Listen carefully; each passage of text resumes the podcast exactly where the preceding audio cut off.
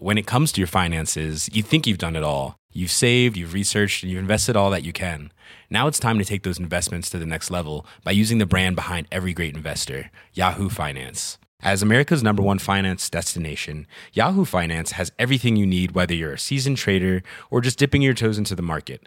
Join the millions of investors who trust Yahoo Finance to guide them on their financial journey. For comprehensive financial news and analysis, visit yahoofinance.com, the number one financial destination, yahoofinance.com. The Home Secretary, Suella Braverman, was under increasing fire this week for her personal conduct with government information and the crisis handling of asylum seekers. We need to be straight with the public. The system is broken. Illegal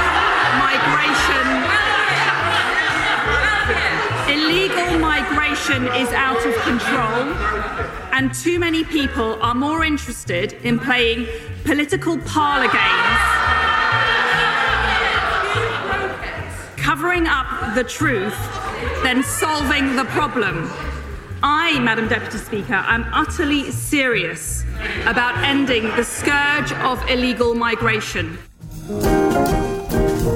Welcome to Payne's Politics, your essential insider guide to Westminster from the Financial Times, with me, Sebastian Payne. In this week's episode, we'll be looking at whether the Home Secretary, who you just heard at the top there, can survive in her post with attacks on multiple fronts. Does she have a plan for dealing with the backlog of asylum claims? Can she be trusted with national security? And does she still have the confidence of Prime Minister Rishi Sunak? Our chief political commentator Robert Shrimsley will discuss, along with political correspondent Jasmine Cameron Chileshe. And later, we'll be looking at the curious, hilarious case of Matt Hancock, the former health secretary who has decided to make a good use of his constituents' time by going on the reality show I'm a Celebrity, Get Me Out of Here. Is it ever a good idea for politicians to diddle off from Westminster while Parliament is sitting? Chief political correspondent Jim Pickard will discuss with our deputy opinion editor Miranda Green. Thank you all for joining.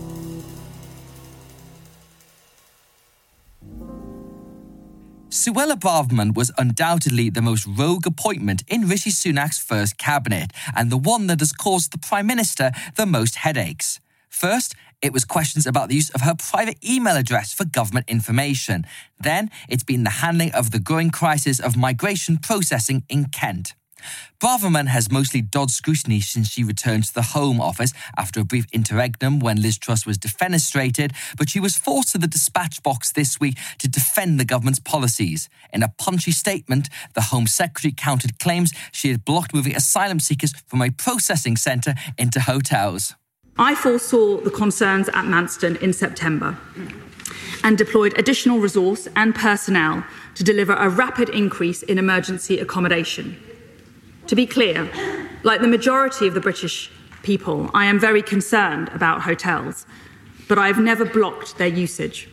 Well, Jasmine, it's wonderful to have you back on the podcast. Let's start off with that situation Suella Braverman was talking about in Manston. So this processing centre that's become something of a political hot potato this week, where asylum seekers, most of whom who have come across the English Channel in small boats, are going for processing. The camp was built for about 1,500 people, and the current occupation is about 4,000. And we've had reports of illnesses breaking out, of squalor, of dreadful conditions, and this general feeling that the government, particularly the Home Secretary, is just not on top of it. Yeah, so I think the concerns around the government's handling of the migration issue, particularly as it pertains to small boats crossing the English Channel, is really crystallised over this centre. As you say, it's only supposed to have around 1,500, 1,600 occupants, but now it's looking like there are around 4,000 people. There were reports suggesting that individuals from the centre had even been dropped off in the centre of London because there were concerns about where to house them and where to, you know, where they were going to go safely. So there were all these concerns. I think part of the issue is that the, question of um, migration has been looming over the Conservatives for several years now. So, first under Johnson, then under Truss, now under Rishi Sunak. And what we're seeing with the centre is a real feeling of chaos. And I think it's important to remember that ultimately, back in 2016, this is a government that said it was going to take back control and help people get control over their borders, whatever that means. And so you see these images of chaos, of, you know, it feels quite inhumane at times. And actually, that speaks to a situation that is rapidly spiraling out of control. And of course, as the Home Secretary, it does fall on her shoulders as you know as it does to Rishi Sunak. And I think the big mistake was also made by Priti Patel when she became Home Secretary in July 2019. She said she was going to solve the small boat crisis once and for all. And obviously, this is an issue that's been growing over recent years. But in fact, Priti Patel has done the complete opposite. And for whatever reasons we'll come on to in a moment, it's actually got far worse. And the numbers now are really quite significant. And the sense we've had from the government this week is they don't really have any answers. Yes, and it's one of those issues where it's seen as obviously a, a, domestic issue, but ultimately it links to our relationship with France, our relationship with Europe, and how all the countries in the area work together and cooperate. And it's been an issue that's been banded around politically in the, in the House of Commons, but there is a sense that actually there's been a lot of talk in this area, but no real substantive action.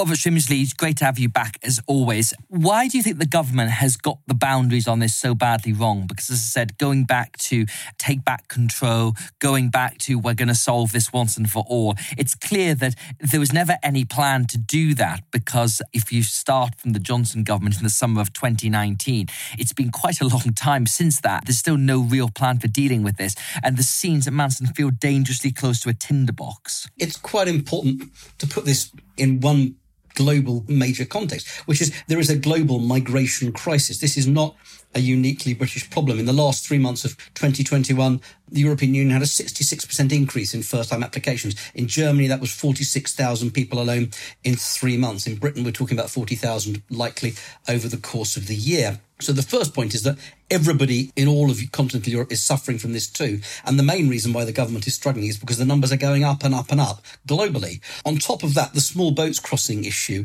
has become partly a factor of success in other areas. For example, closing down the Eurostar terminals and the camps there displaced people to alternative ways of going. But I think the fundamental problem that highlights is that the government is talking tough and claiming to be planning to have solutions on problems that aren't entirely within its control. And it's got two different audiences pushing at it here. You've got the one that Jasmine touched on and you touched on, which is people who feel the government is, is lacking compassion and that Manston is a disgrace and we're not treating these people well or fairly. But there is actually a bigger audience that the Conservatives are playing to, which is people who just actually want the problem solved. And the Conservatives are finding themselves caught in the middle of this. They're not treating asylum seekers very well. A lot of their core vote doesn't particularly care about that, but they do care about the fact that the number is growing and they're not managing it. And you have a situation now where people are waiting something like 440 days for their initial ruling on whether they can stay in the country. And the government doesn't have any solutions. And so it's talking tougher and tougher, but it risks disappointing the very people it's trying to appeal to in the process. Well, we got a sample of that at Prime Minister's Question Time this week, which was the second bout between Rishi Sunak and Keir Starmer. And I think we all agreed on the pod last week that Rishi Sunak had done very well in his first term. He wasn't as successful this time. The Tory benches were not quite as voluminous as they were the first time. And he was on much trickier terrain, as you'll hear. He said he would scrap the Rwanda partnership. He opposed the ending of free movement of people. Look, border control, border control is a serious, complex issue. But not only does the party opposite not have a plan, they have opposed every single measure we have taken to solve the problem. You can't attack a plan if you don't have a plan. We voted against it because we said it wouldn't work, and it hasn't worked. He, he says he's getting a grip, he's got a plan. So let's have a look at that plan. The Rwanda deal was launched in April. It cost the taxpayer £140 million and rising. The number of people deported to Rwanda is zero. Since then, 30,000 people have crossed the channel in small boats. It's not working, is it? He hasn't got a grip. Of all the people who arrived in small boats last year, how many asylum claims have been processed? Yeah. Prime Minister. M- Mr. Speaker, we do need, we do need. Mr. Speaker, not enough is the answer, very straightforwardly. Not enough. And that's what we're going to fix.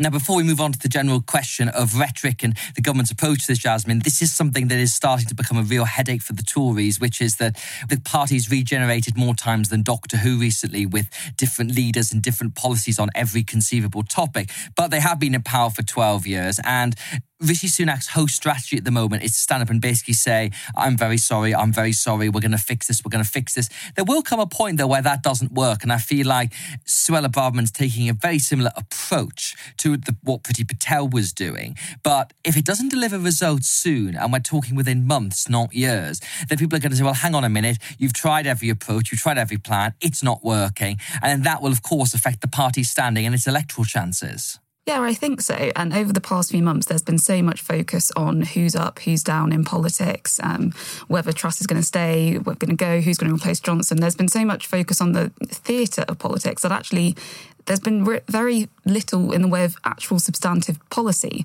And so you have all these sort of underlying issues that have been bubbling away in the background that are now coming to the forefront.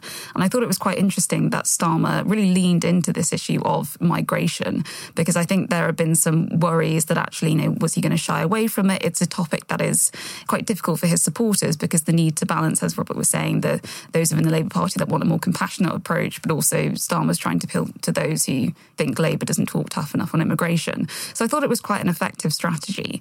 And actually, I do think over time, Rishi Sunak's apologies and the sort of concessions are going to grow a bit old. Even Tory MPs don't want to be on the side of a party that's constantly apologising and saying they've made mistakes. They do want action and they do want to be able to point to a successful policy that has pulled migration numbers down. I remember you and I discussing in the office after Prime Minister's questions when you said to me, How many times are they going to keep talking about Jeremy Corbyn? Because that's now become the kind of the pull cord of when things go badly wrong at PMQs, and you say, Yes, but the right honourable gentleman, he voted for Jeremy Corbyn and all the things that came with that. And I think it was you, Robert, who actually said to me that Tony Blair was still talking about Black Wednesday in 2005, a full 13 years after it happened. So we might be talking about Jeremy Corbyn a lot more. But do you think there is a hollowness there? There that is going to cause Rishi Sunak problems, even though none of this is technically under his watch? Well, I think there is a, a, fundamental problem, which is the Conservatives have been in power for 12 years.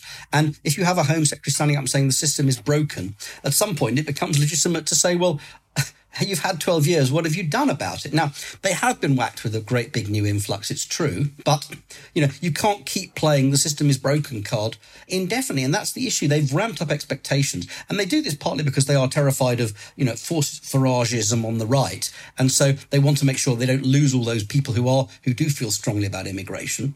But at some point, you're entitled to say, well, you've been around a long time now and you don't seem to have got a grip on this problem. You also get to the secondary issue, which is Rishi Sunak wants to liberalise or ease the rules around legal migration to the country, particularly to tackle skills shortages. But the more you're failing to crack down on illegal asylum seekers, the harder that all becomes. Well, let's now move on to the question of Suella Braverman herself, because this policy has said there are no easy answers to it, that essentially it's trying to deal with the source of this problem, closer partnerships with France, all the things we are very well versed with, but all of it takes time. And a lot of it is dependent on the weather. The only reason there's been a respite in the number of asylum seekers crossing the channel has been because of the, of the storms we've had over the past few days. The government is aware things could still get very tricky. But Jasmine, the other front Suella Braverman's under fire from is about her personal conduct. So she was sacked for the first time to remind listeners after she emailed market sensitive information to Sir John Hayes, a Tory MP who is a close political ally of hers. She was forced to quit, came back six days later under Rishi Sunak.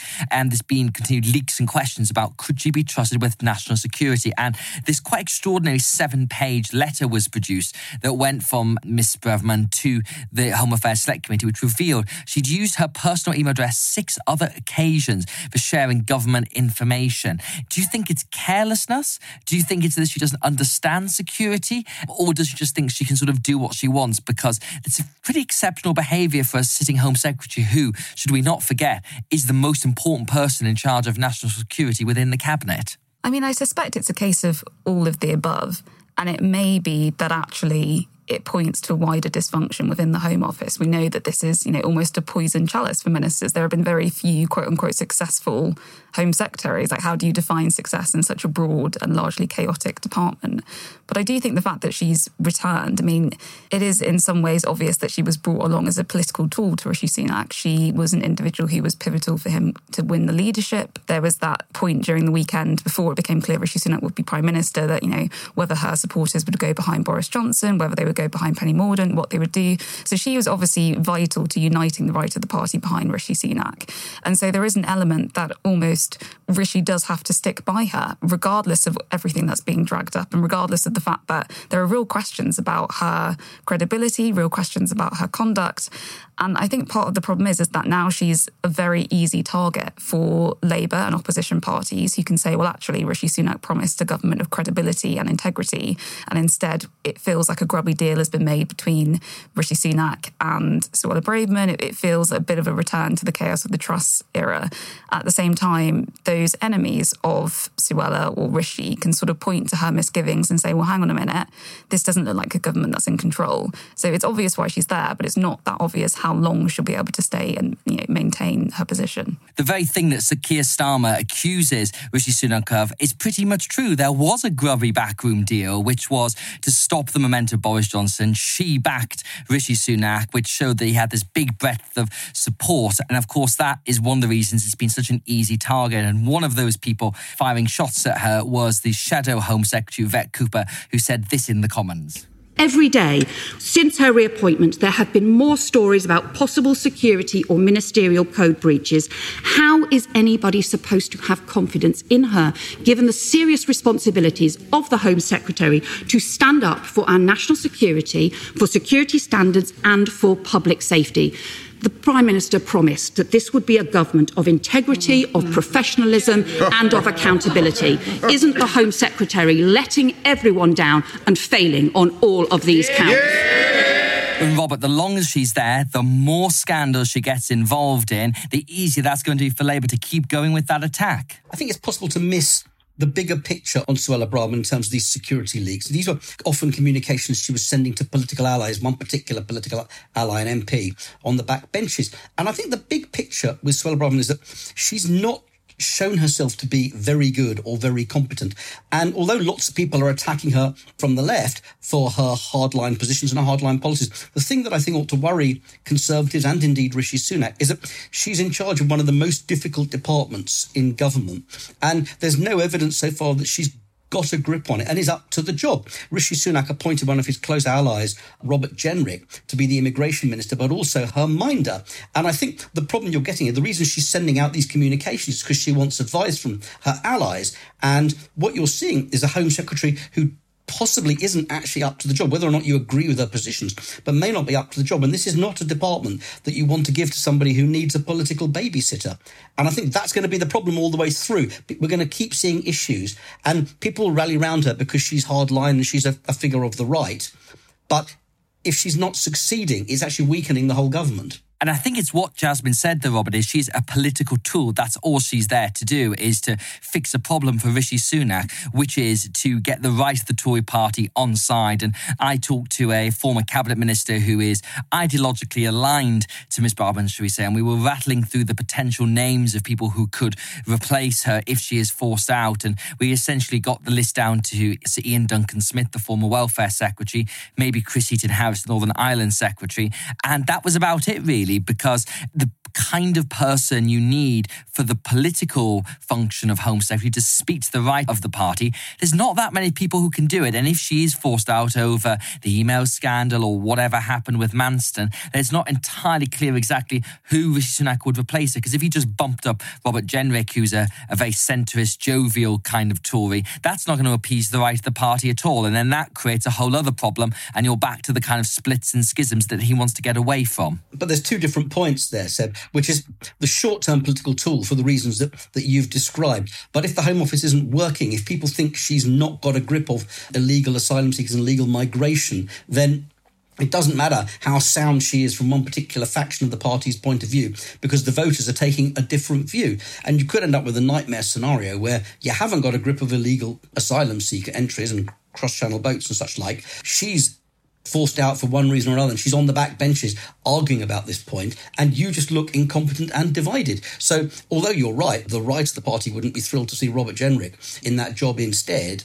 I think the key issue for Rishi Sunak is he's got to have someone who's delivering on this issue. And if this problem was easy to solve, it would have been solved by now. This is tough. This is grinding incremental work, working out deals with other countries, improving the staffing, improving the IT, improving the rate at which assessments are, are managed, maybe changing the law on modern slavery where people seem to be taking, abusing the regulations. This is all slow, grinding stuff, not easy stuff.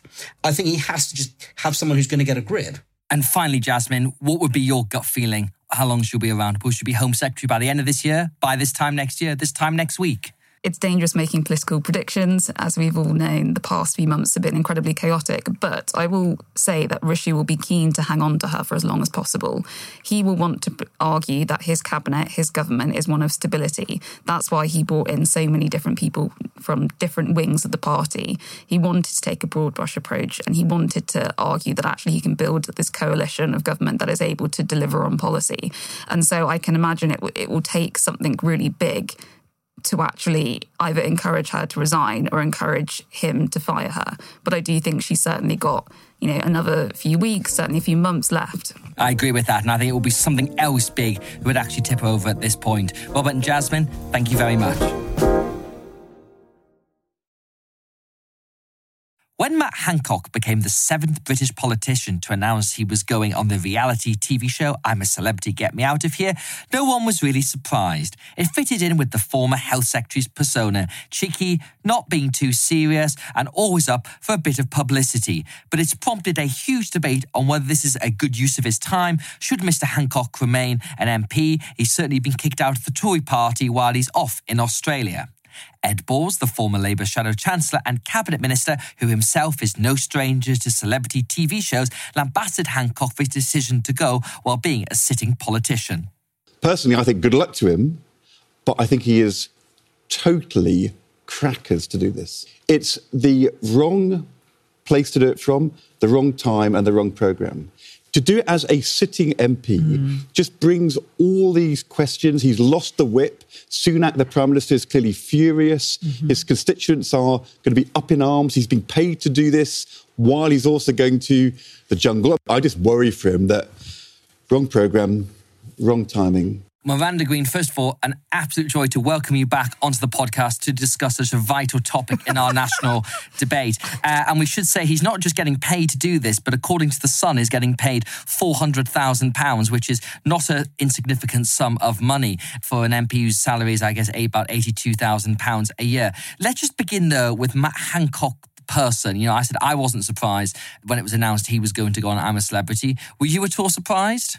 No, it had a sort of grim inevitability about it, I would say. I mean, it's a well trodden path. The idea of politicians deciding they're going to go on reality TV to popularize some sort of cause or indeed to popularize themselves, let's be honest about this. That is quite a whopping fee. But, you know, I would point out that there are several members of the House of Commons who take fees that we don't necessarily know who the clients are. So at least this is open and transparent you know, he clearly believes he's going to try and raise some issues by doing it. But, you know, the problem is, you know, Matt Hancock gives the impression of one of these MPs, ministers. Okay, he's had very senior jobs in government, but they all see themselves as a, as a contender. And in that famous line from On the Waterfront, you know, are you a contender or a bum? and, you know, he's tried for the top job. He wanted to be leader of the Conservative Party and Prime Minister. It's not a very edifying spectacle potentially that we're about to be offered on the television. I'm not sure I'll be tuning in. Well, Jim Pickard's great to have you back. And I thought the interesting statement from Ed Balls there was not just that it was the wrong time, but it was the wrong program. Because I guess in the gamut of reality TV shows, you've got Strictly Come Dancing, which Ed Balls himself famously did, um, coming down to a burning piano to Great Balls of Fire and doing Gangnam Style. But um, I think The Jungle is generally seen as, as one of the less edifying ones you can do. And the deputy chair of Matt Hancock's association was quoted this week saying he was looking forward to watching him eat a kangaroo peanut and actively asked the reporter to quote him on that. Is there ever any defense for this? Because Mr. Hancock has come out and said this is about raising awareness for his various political campaigns, particularly about dyslexia. I think there's more dignity to be had in doing the waltz than there isn't to be eating marsupial testicles or whatever it is that celebrities eat on the, these particular shows that we're talking about. You make it sound like you've never watched it, Jim. I have seen lots of reality TV, including I'm a Celebrity, Get Me Out of Here. I think There is a precedent for this, which is, of course, Nadine Dorries went on the show Yeah. 10 years ago, got paid rather less, and she was kind of suspended for a bit and then allowed back into the, the party, which may also be a precedent for Hancock. If he's claiming that he's there to raise issues about dyslexia, I think that's complete moonshine because the way these programs work is that you can have all sorts of serious discussions about philosophy and politics and uh, whatever your, your serious you know, econometrics whatever. That's probably going to be cut out and they're going to watch you howling with pain as a spider attaches itself to your face. The idea that he's there to promote dyslexia campaigning, I don't, I don't really believe. But you know, the, the thing about Hancock is that I've never considered him a, hugely serious figure. There's always been a sense of bathos attached to the man, whether it's kind of doing parkour in a very half-assed way or whether it's promoting himself. I mean, he he made it to the figure of health secretary. And I think one reason people are not very happy with him doing this show now is it's too early. He's still in politics, and the COVID inquiry hasn't completed, and there are serious questions about his tenure as health secretary. Just, just to keep it serious for one second. Well, that's a point that was made by the Shadow Health Secretary Labour's Wes Streeting, who was asked at length about whether he agreed or not with Mr. Hancock's decision to go on the show, and you'll be very surprised to hear that he didn't. I don't have a problem with politicians going on to programs which are not traditional political programs in order to get a message across, to reach audiences we might otherwise not reach, because loads of people are just turning off now whenever they see politics. I think this is extraordinary uh, and unacceptable in terms of the time commitment that's involved and the fact that being a member of parliament is a privilege. You could obviously Miranda, now you've obviously dabbled in very fo- many forms of political programming over the uh, year. Dabbling is right, yeah. Exactly. And I think obviously your greatest triumph was obviously this week with Andrew Neil, which was an example of unconventional political programming that had a huge following for a program very late night on Thursday and did a very good job of getting people who might not have wanted to sit and watch Question Time or News Night doing different things with a slight levity to it, taking Andrew Neil's form of humour and trying to tackle topics in a slightly different way. But there does seem to be a very big difference between that and, as Jim was saying, you know, going to a jungle. I thought Wes Streeting's intervention was sort of politically brilliant, as often Wes Streeting's interventions are at the moment, because he, he sort of said, said nothing at all, did he? But he did raise this important question you've picked up on, which is the audiences that don't normally tune into politics. Politics belongs to everyone in a democracy. So there is a big question about how do you communicate with people who aren't watching, for example, Newsnight or indeed I mean, I hate to say it, listening to this podcast, and actually managing to blend humour and politics works extremely well. You know, the BBC's ha- has, you know, Mock the Week, which I'm afraid is now coming to an end. That's very popular with lots of the teenagers I know who are interested in politics, and actually some of them are quite interested in going into politics. You know, you have to be quite careful to dismiss the whole idea of mixing entertainment with politics because it does communicate with a different set of people. But I do agree with Jim, there is something that's inevitably slightly cringeworthy when it goes wrong. And this could be an example of that because we've seen them before.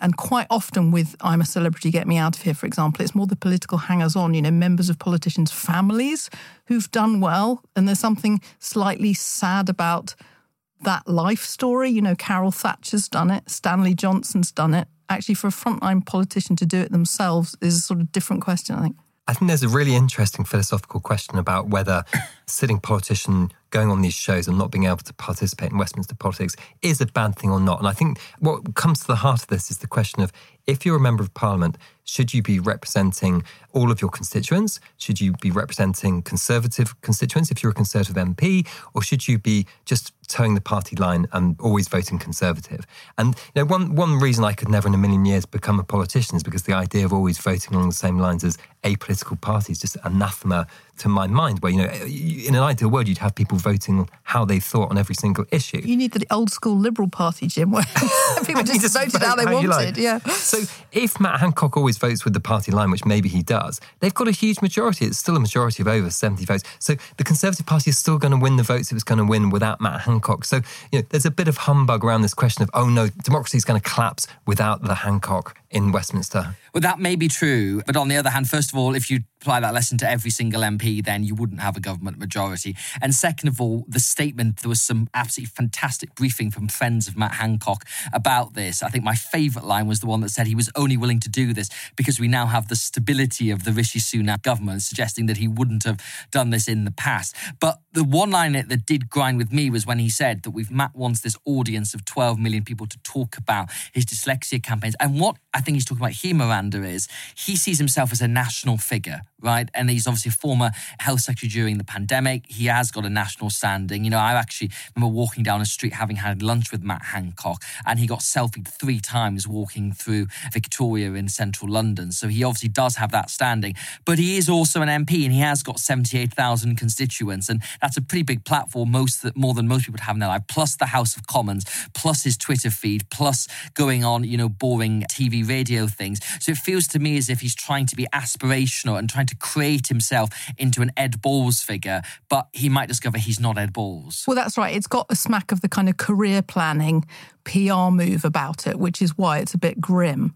But also, I do think it's a bit grim because the political background in the last few years, which you've written about this week, Seb, has resembled a telenovela. Mm. You know, mm. we've been stuck in this awful conservative soap opera of factional fights and psychodrama, as it's always called. And so, it, you know, the world of politics and the world of very unoriginal entertainment have been merging on our TV screens too much to feel healthy.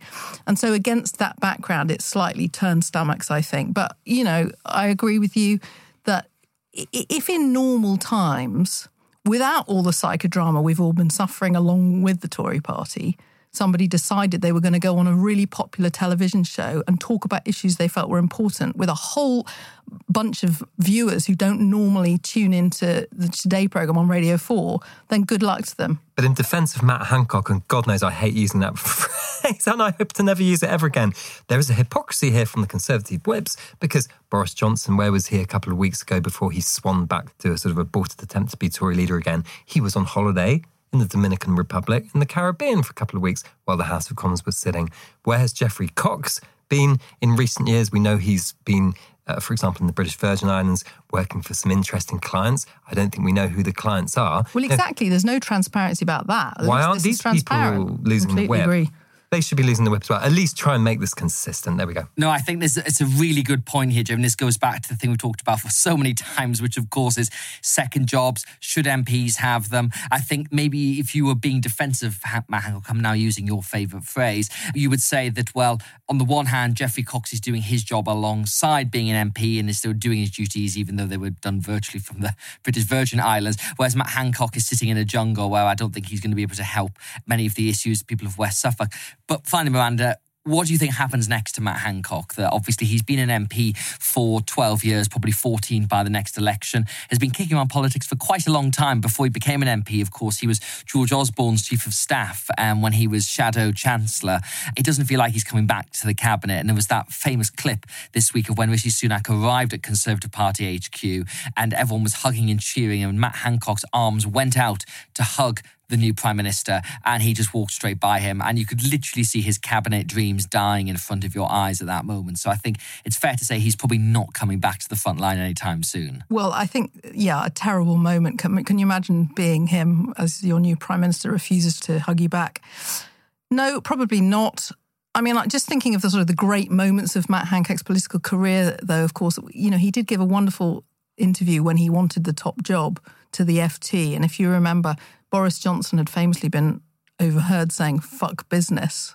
Not good message to our readers. He gave an interview to the FT saying, Well, I say fuck, fuck business. So, you know, maybe the business community will see Matt Hancock appear knocking at their door at some point soon. But I'd just like to point out that he won't be the only Conservative MP thinking about their future at the moment, because a lot of them are potentially staring electoral death in the face. So there's going to be a lot of this sort of career planning going on and, you know, Matt Hancock is a very visible example of it. Totally. And I was in the room when Matt Hancock said the fuck, fuck business. And it was the most Alan Partridge thing as he delivered it I've seen in my life. Finally, Jim, is it not good, though, that British politics has characters like this? That Matt Hancock is someone you might struggle to find in other democracies, in other political systems, and someone who doesn't take himself entirely seriously, yet still has obviously had a cabinet career and has no doubt got a lot of policy successes he could rattle through, as well as having this persona that people like to sort of poke fun at. I think probably his most Alan Partridge moment was actually that he said that the moment he realised he wants to go to the jungle was when he was doing some TV interview and his handlers had said, "Sorry, Matt, we don't want you talking about your love life, and we don't don't want you wearing polo necks." because he loves wearing a good polo neck.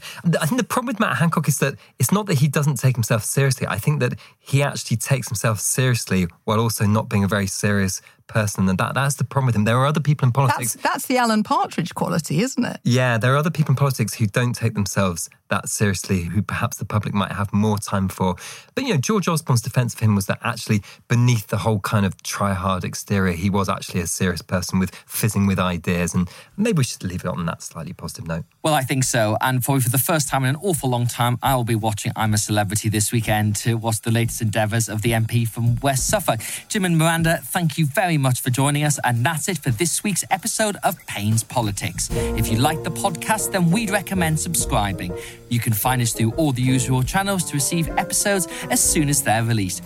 We also love positive reviews and nice ratings. Payne's Politics was presented by me, Sebastian Payne, and produced by Howie Shannon. The sound engineers were Breen Turner, Persis Love, and Yang Sigsworth. Until next time, thank you for listening.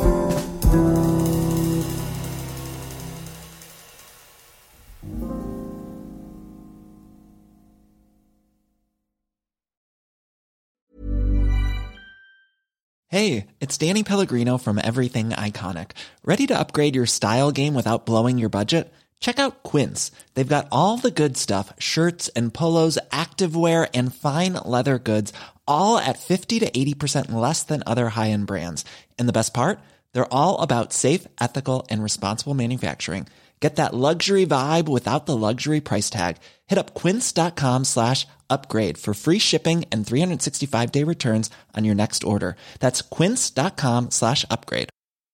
When it comes to your finances, you think you've done it all. You've saved, you've researched, and you've invested all that you can. Now it's time to take those investments to the next level by using the brand behind every great investor, Yahoo Finance. As America's number one finance destination, Yahoo Finance has everything you need, whether you're a seasoned trader or just dipping your toes into the market. Join the millions of investors who trust Yahoo Finance to guide them on their financial journey. For comprehensive financial news and analysis, visit yahoofinance.com, the number one financial destination, yahoofinance.com.